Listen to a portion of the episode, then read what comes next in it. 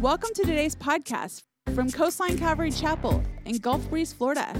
We hope this message encourages you and brings light into your life.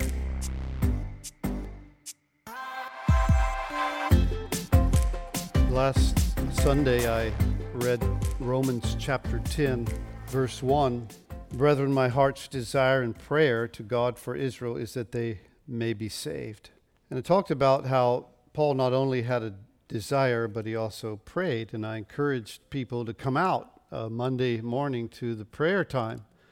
And so we went from about six or eight people to over 30 people at the prayer meeting.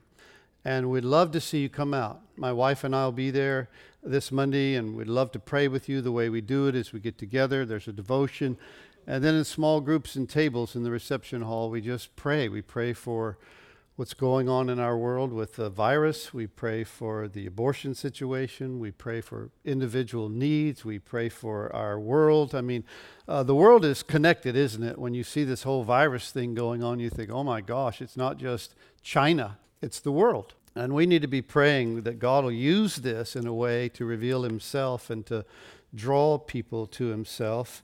And so I want to encourage you, I want to challenge you to come out on Monday mornings at 6:30 and pray together. I believe it's so important. Um, it, it's it's a time I think in our culture in our world to to join together and pray. And saying that before we get into the message, let's pray.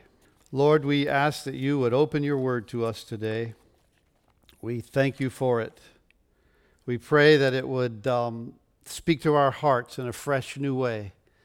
That you would awaken us, Lord, to not only your truth, but your desire for us to walk in it, to be committed to you and to the words that you've spoken to us, that our hearts would be wide open to hear your voice and to be surrendered and obedient to it. Lord, help us not to be hearers only, but doers of your word. We pray that in Jesus' name. Amen.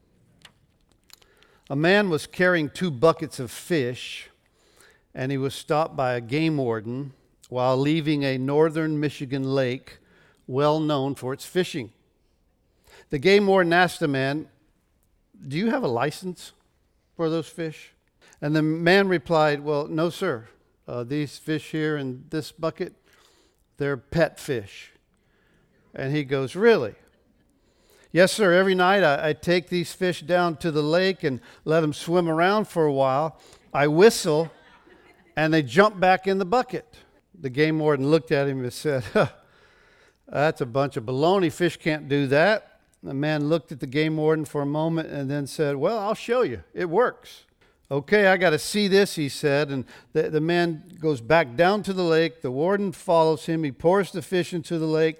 He stood patiently watching and the game warden looked over at him and said, When you going to whistle? He goes, Whistle for what? He goes, The fish. He goes, What fish?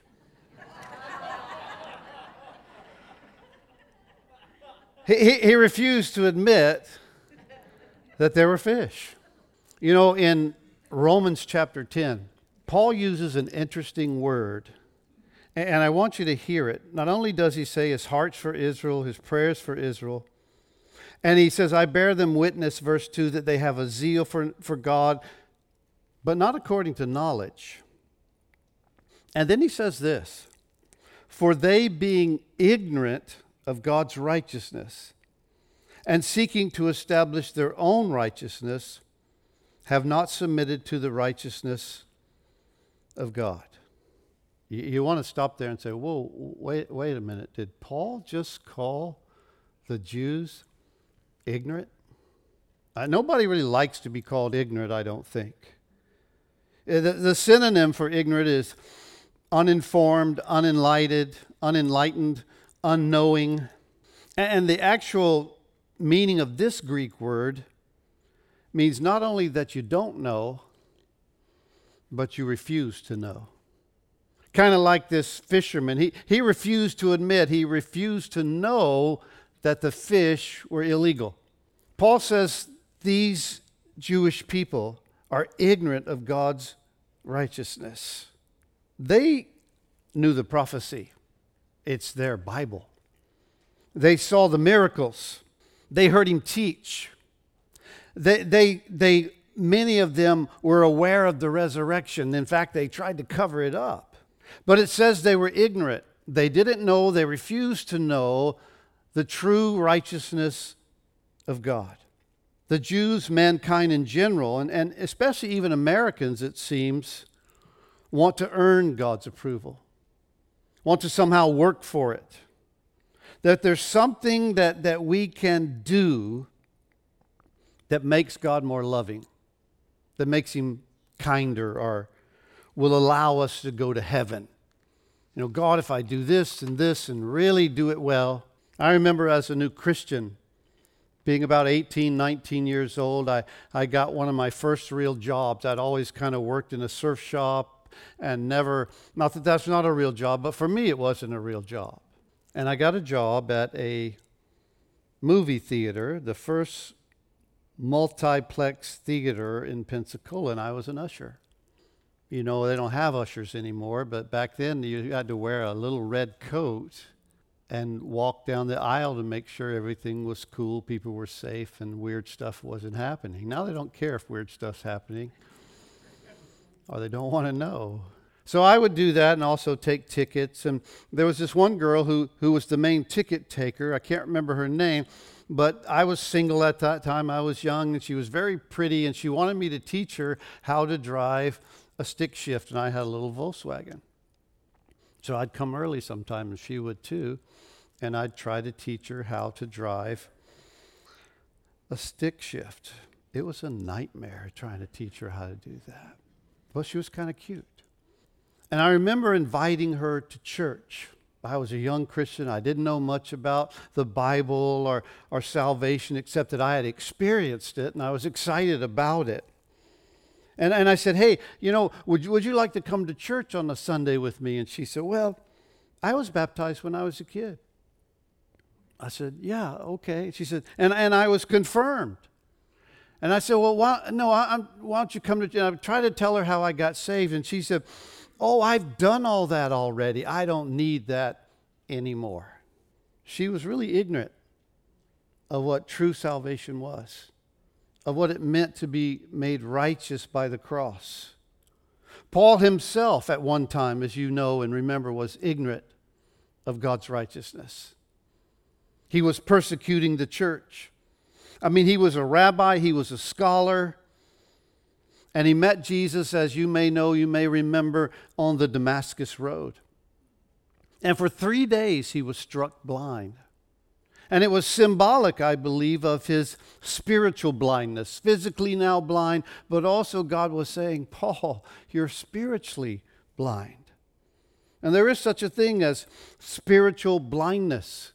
Paul persecuted the church and even made this statement in 1 Timothy chapter 1. It tells us this Although I was formerly a blasphemer, a persecutor, and an insolent man, I obtained mercy because I did it ignorantly in unbelief. You know, I, have been to Israel uh, quite a few times now, and I, I love going there for a lot of reasons. And if you know anything about the Jewish people, those in Israel and those outside of Israel, they're really some of the most scholarly and brilliant, very smart people in the world.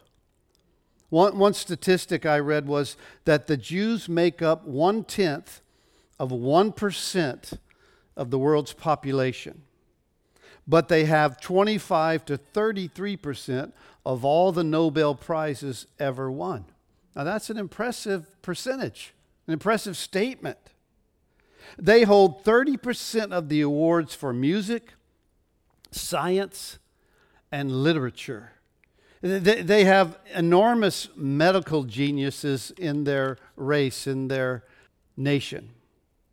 But there's a huge disconnect when it comes to their own understanding of their own scripture and their Jewish Messiah. Uh, he came according to their scripture. For they, verse 3 of Romans chapter 10, being ignorant of God's righteousness, and seeking to establish their own righteousness have not submitted to the righteousness of God. Knowing the truth is extremely important in life. It's extremely important when it comes to eternal life. I mean, in, in life, you want to know the truth. You want to know the truth about yourself. Sometimes it's hard to hear, but you want to know it. You want to know the truth about the world, about God, about the coronavirus, about the presidential candidates. You want to know the truth. In the Gospel of John, chapter 1, Jesus said this in verse 14. He said, And the Word became flesh and dwelt among us, and we beheld his glory, the glory as of the only begotten of the Father, full of grace and full of truth. Here's the Messiah. He comes full of grace, full of truth, and that's who God is. God's full of grace and he's full of truth. And he reveals that truth to us. In John chapter 8, verse 31, it tells us Then Jesus said to those Jews who believed in him, If you abide in my word, you're my disciples, and you shall know the what? Truth. And the truth shall make you free. And so here comes the Messiah, full of grace and truth and sharing truth about God's mercy and his kindness and how you can find salvation. I mean, Jesus would say of himself, I am the way, I am the truth, I am the life, and no one will come to the Father except through me. If you follow me, if you believe in me, in fact, Jesus says in John chapter 16, However, when He, the Spirit of truth, has come, the Spirit of truth, He will guide you into all truth, for He'll not speak on His own authority, but whatever He hears, He will speak, and He will tell you of things to come. God's all about truth, He is truth. Jesus prayed for his disciples and you and I in the garden in John chapter 17. And he says, Sanctify them by your truth. Your word is truth. And so the Lord speaks truth to us. He is truth. And there's never been a nation, listen, there's never been a nation more about the truth than the nation Israel. I mean, the one true God is who they worshiped. When all the other nations around them were worshiping multiple pagan gods that were not true, they were known as the nation who worshiped one God, and they proclaimed him as the one true God. In, in essence, the Bible, the, the truth, the Word of God, was committed to the Jews. They received it. They wrote it down. The whole New Testament is all written by Jews except for two books, uh, Luke and Acts. Old and New Testament promises, prophecies, uh, Back in Romans chapter 9, verse 4, we, we have, we have this, this passage. Who are the Israelites to whom pertain the adoption, the glory, the covenants, the giving of the law, the service of God, and the promises? The law, the promises. All these things were given to Israel. I mean, they were someone who had the truth deposited into their life like no other from very young children. And this is still true today. They're taught the truth of the scriptures. The Jews will train their children at a young age to memorize huge sex sections of the Old Testament. It's amazing if you ever get to talk to a young Jewish child, they can rattle off chapters of the Old Testament. I mean, Paul would say of Timothy in 2 Timothy, he says, and that from childhood, and this has been carried on to today, you have known the Holy Scriptures, which are able to make you wise for salvation through faith which is in Jesus Christ. Timothy learned it at the knee of his grandmother. And this is what happens even today. It's a nation who knows truth, deposited in them. Uh, teachers of truth were held in high esteem in that day, even today the rabbis, the priests, the Pharisees, the Sadducees, all looked up to because they were ones who were bearers of the truth. And the crazy thing about this is they missed the main thing. They missed the Messiah. They missed the very one of all the prophecies and promises spoke of. In, Matthew 22, verse 29, Jesus answered and said to them, You are mistaken, not knowing the scriptures, the true meaning of it, nor the power of God. All this truth, and yet, yet they missed it. God, God said through Hosea, My people perish for lack of knowledge. All this truth, all the access to truth, but they miss the central message the true Messiah. Now, now, let me have your attention. This is one of the major themes of this section of Romans. And here's what's going on. If, I'm sure you've caught it by now. Paul is dealing with objections and questions because the Gentiles are coming into the faith and they're coming through faith, through grace, not by keeping the law. So all the Jews are kind of like, what's going on? We're the ones, that we're the promised ones. So Paul is dealing with what they're thinking because he's a rabbi, he's a Jew, he's been there, he knows what's going down. And one of the questions that's going on is this if Jesus, and here it is, if Jesus is the true Messiah, like you say, Paul, then why have the leaders and the scholars and the teachers and the priest rejected as a majority, even the nation, the one you say is our Messiah? Paul, why is it then that the pagan Gentiles are all getting on board, but not the Jews? And Paul saying, hey, that's a valid question. And he answers it like this He says, It's not always been the nation as a whole, it's always been a remnant. It has been that way since the beginning. And he would reveal to them things like, You sent in 12 spies to the promised land, only two believed. You killed your, your prophets and you stoned them.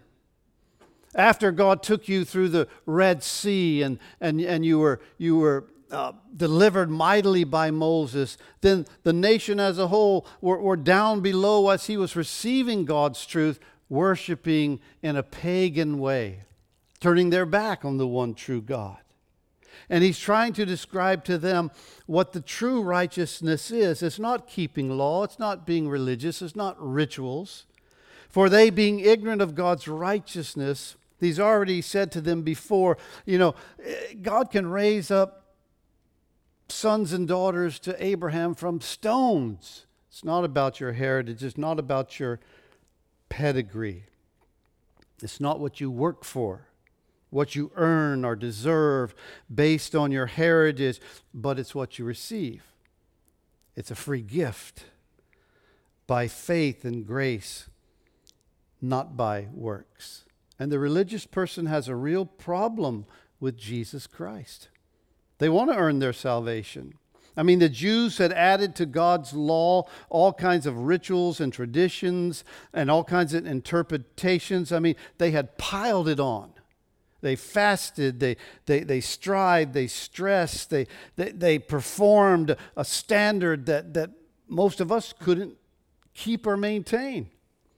And they thought because of that, I deserve God's heaven. I deserve God's favor, His blessing. Look how hard I've worked. And then Paul comes along and says, It's not based on your works, it's based on grace.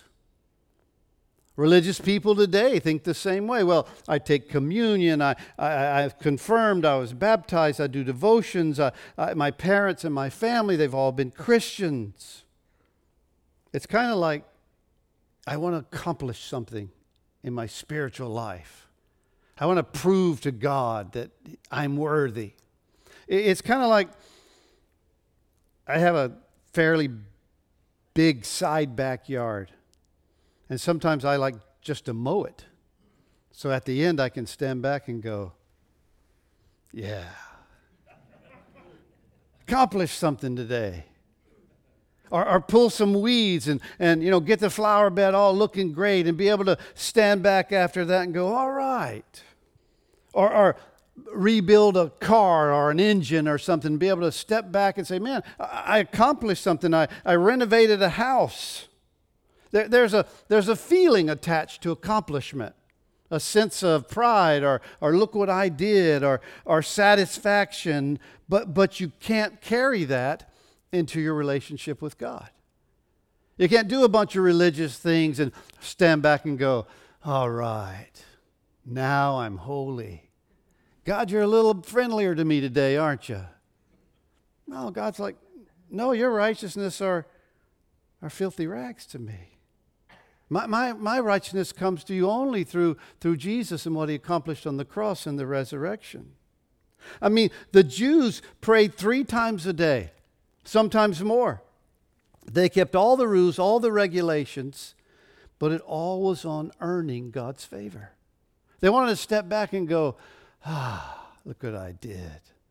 Man, look at that car. It's shining. I waxed it. I, I buffed it. I vacuumed it. I, I, I cleaned it. I detailed it. God says, No, that's not how, how, how I work. It's like Jesus saying to the woman caught in adultery, Hey, neither do I condemn you. Go and sin no more. I, I don't have to earn it, Lord. No, go.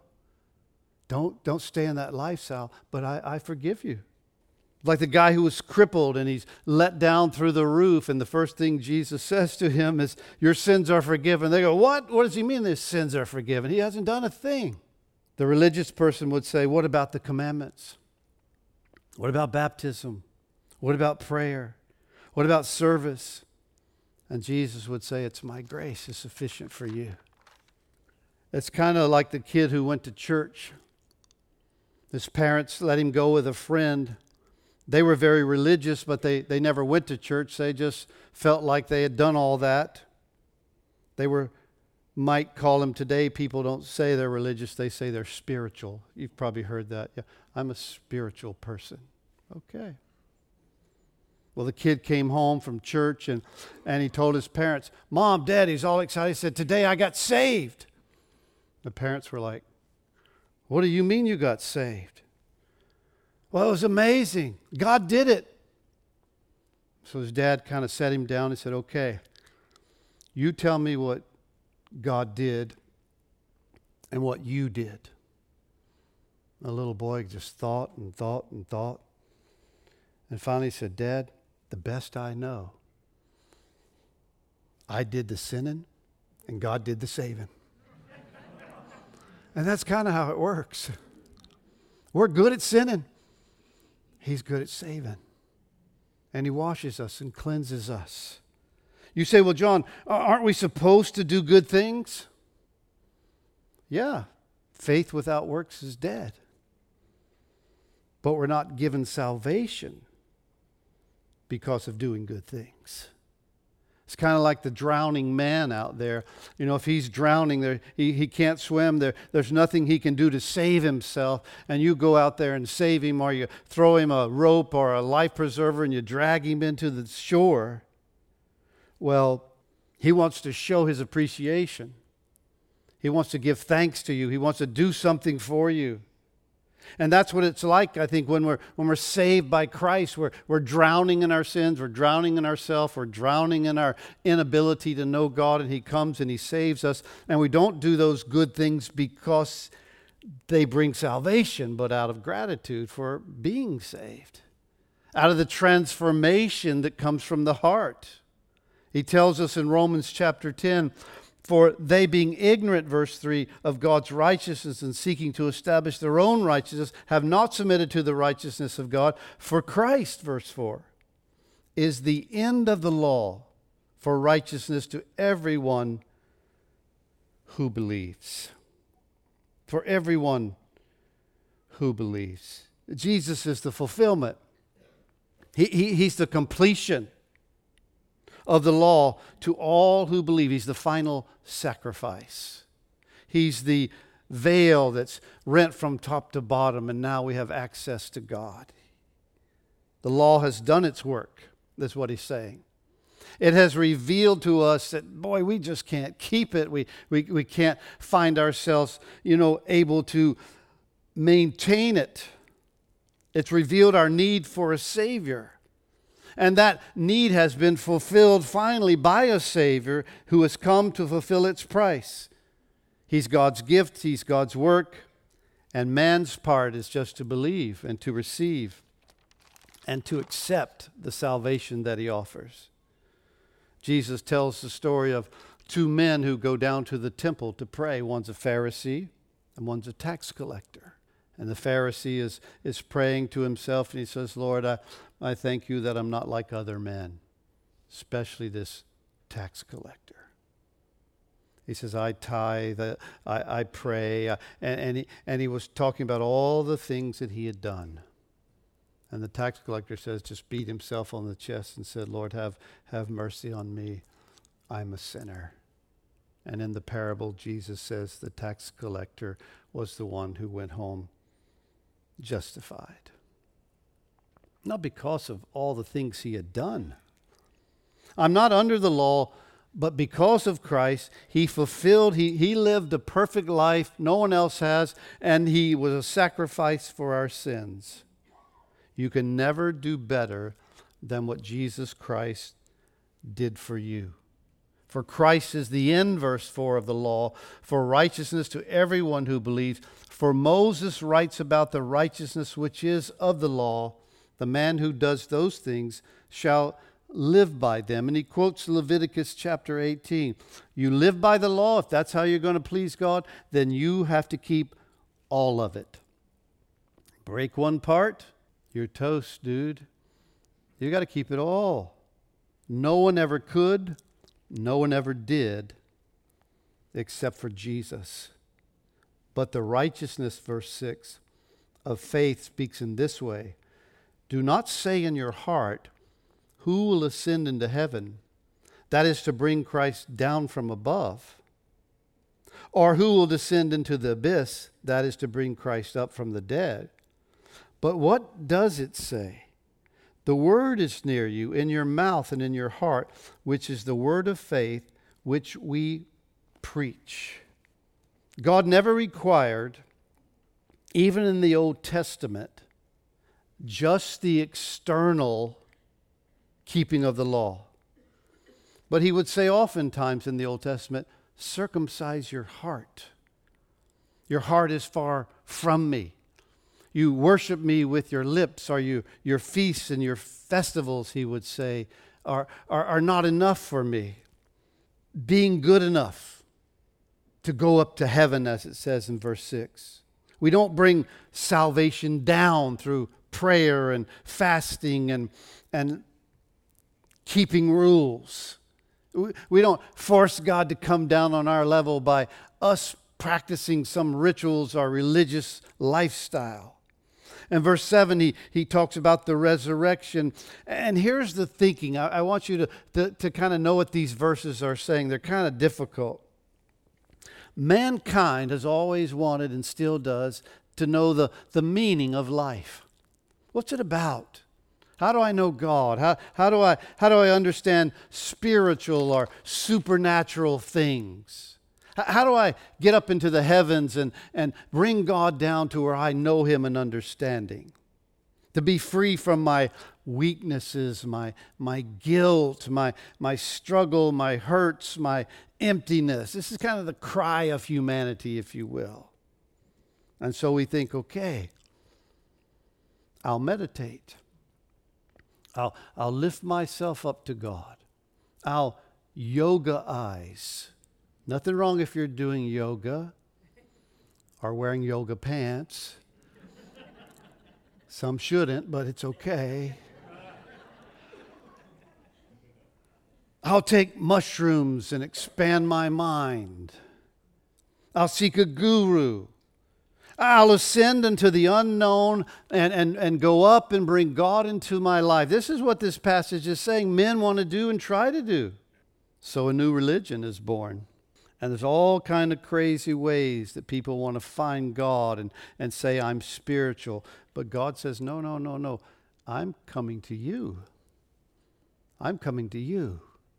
In the person of my son. I, will become like you. I'll relate to you. I'll, I'll, understand your hurts and your needs, and I'll die for you. And, and, and, and I'll rise again to assure you that I'm real and that what I've done is accepted and true, for I am the way, the truth, and the life. It's like it says in Hebrews chapter 1. God, who at various times and various ways, all through the Old Testament and in ancient times, spoke to the fathers by the prophets, but in these last days has spoken to us by his Son, whom he has appointed heir of all things, through whom also he made the worlds. He said, This is my final voice. This is my sacrifice. Th- these verses, who will ascend, who will descend? Uh, how do you get to God? That's the question that's being asked. And the Muslims, you know, they take their pilgrimages to, to Mecca and Medina. The Scientology people, you know, they go through all these levels of where one day they're clear and they, they become who they were created to be. The Hindu seeks to become free from the law of karma. So no longer will they have to go through continuous reincarnations trying to earn their way to God. There's all kinds of New Agers with Eastern mysticism through metaphysical and psychological ways of getting to God. They, they, teach breathing and chanting and drumming, and they create an altered conscience, and, and they, they, they, they want to deal with their hurt and their pain and their problems. And they say, oh, they're just illusions. And I can think my way and meditate my way and chant my way above them. You don't have to go up, you don't have to go down.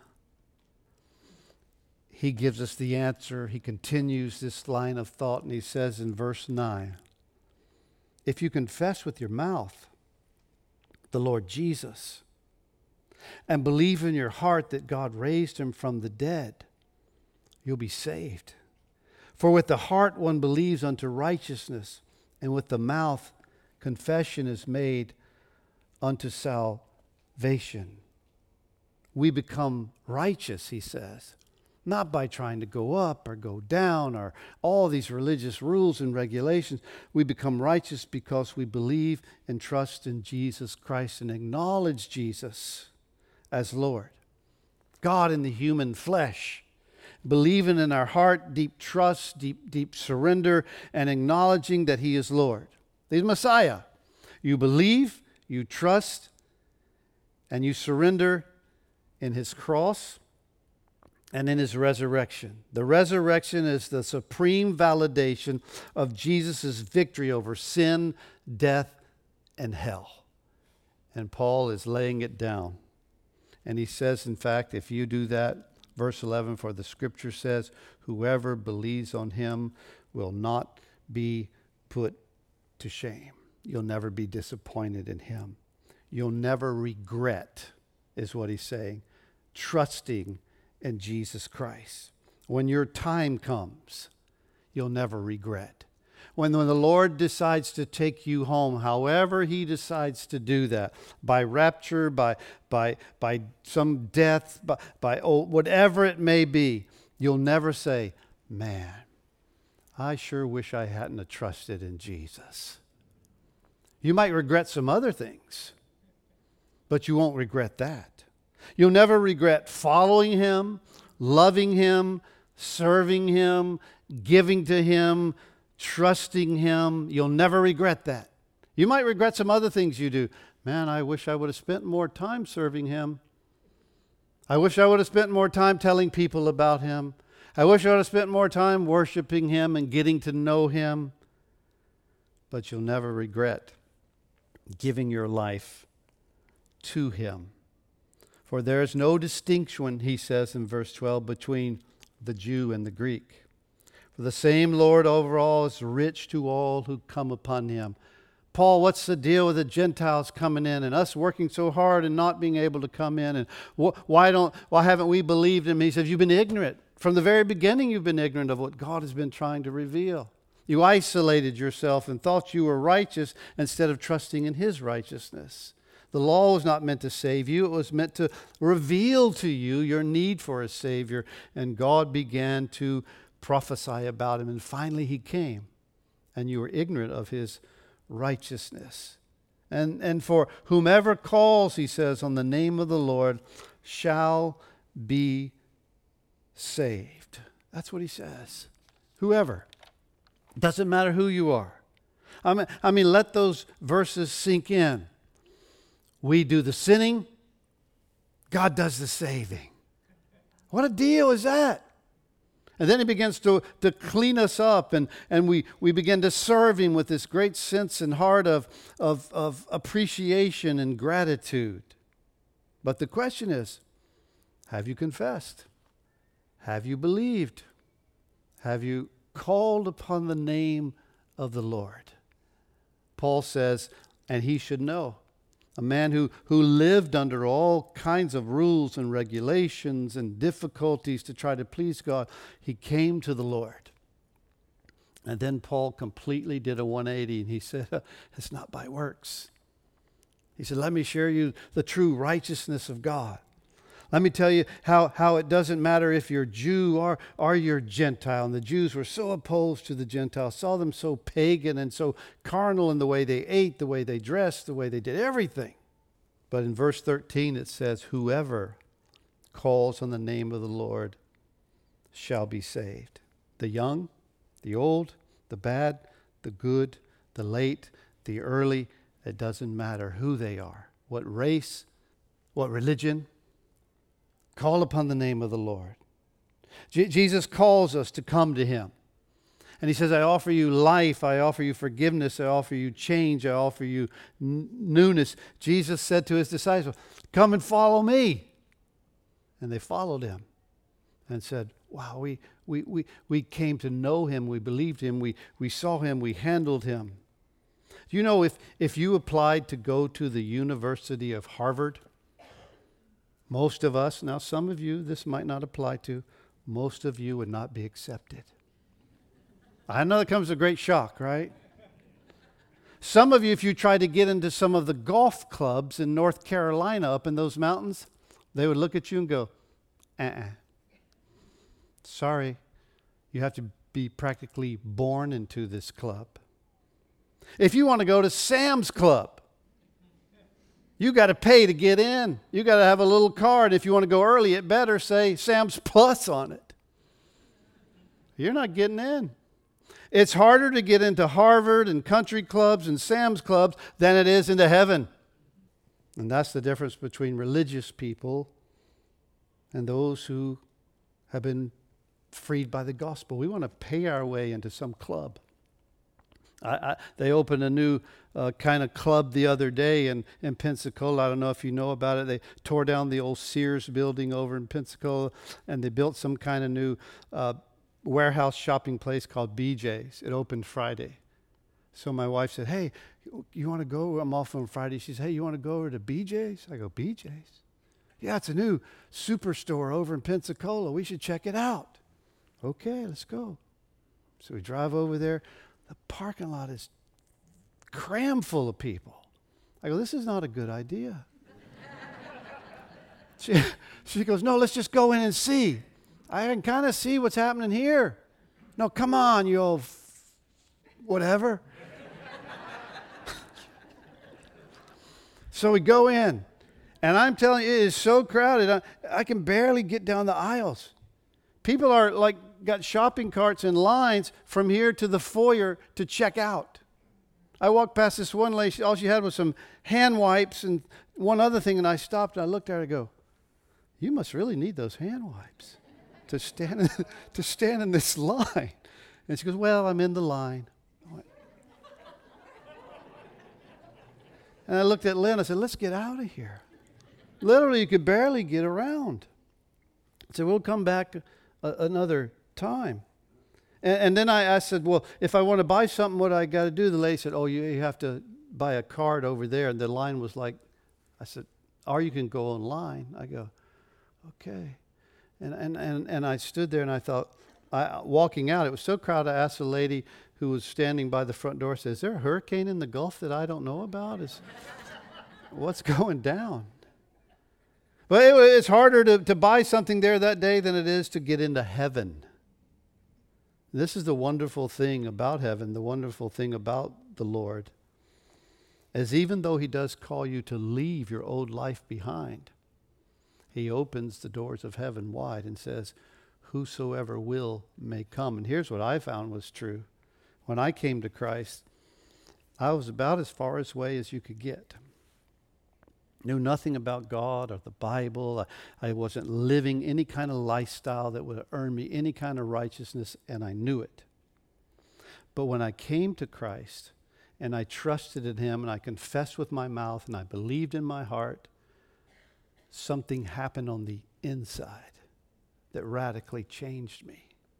And I wanted to live a life of gratitude and appreciation for what he did. And as I learned more and more about who he was, I just found myself falling deeper and deeper in love with him. Recognizing, you know what? He did it all. And now all I can do is spend the rest of my life saying, Thank you, Lord. Amen. And trying in some way to be surrendered to Him that would show that. Because faith without works is dead. But it doesn't mean that faith with works saves me. They're two different categories. One is you live for him, the other is you can't live without him and without his righteousness. So he says, Whosoever will may come, but if you come, hey, I'm going to change you from the inside out. He doesn't force you, he doesn't pressure you, he doesn't push you, but he does say, You have to choose. It's your choice.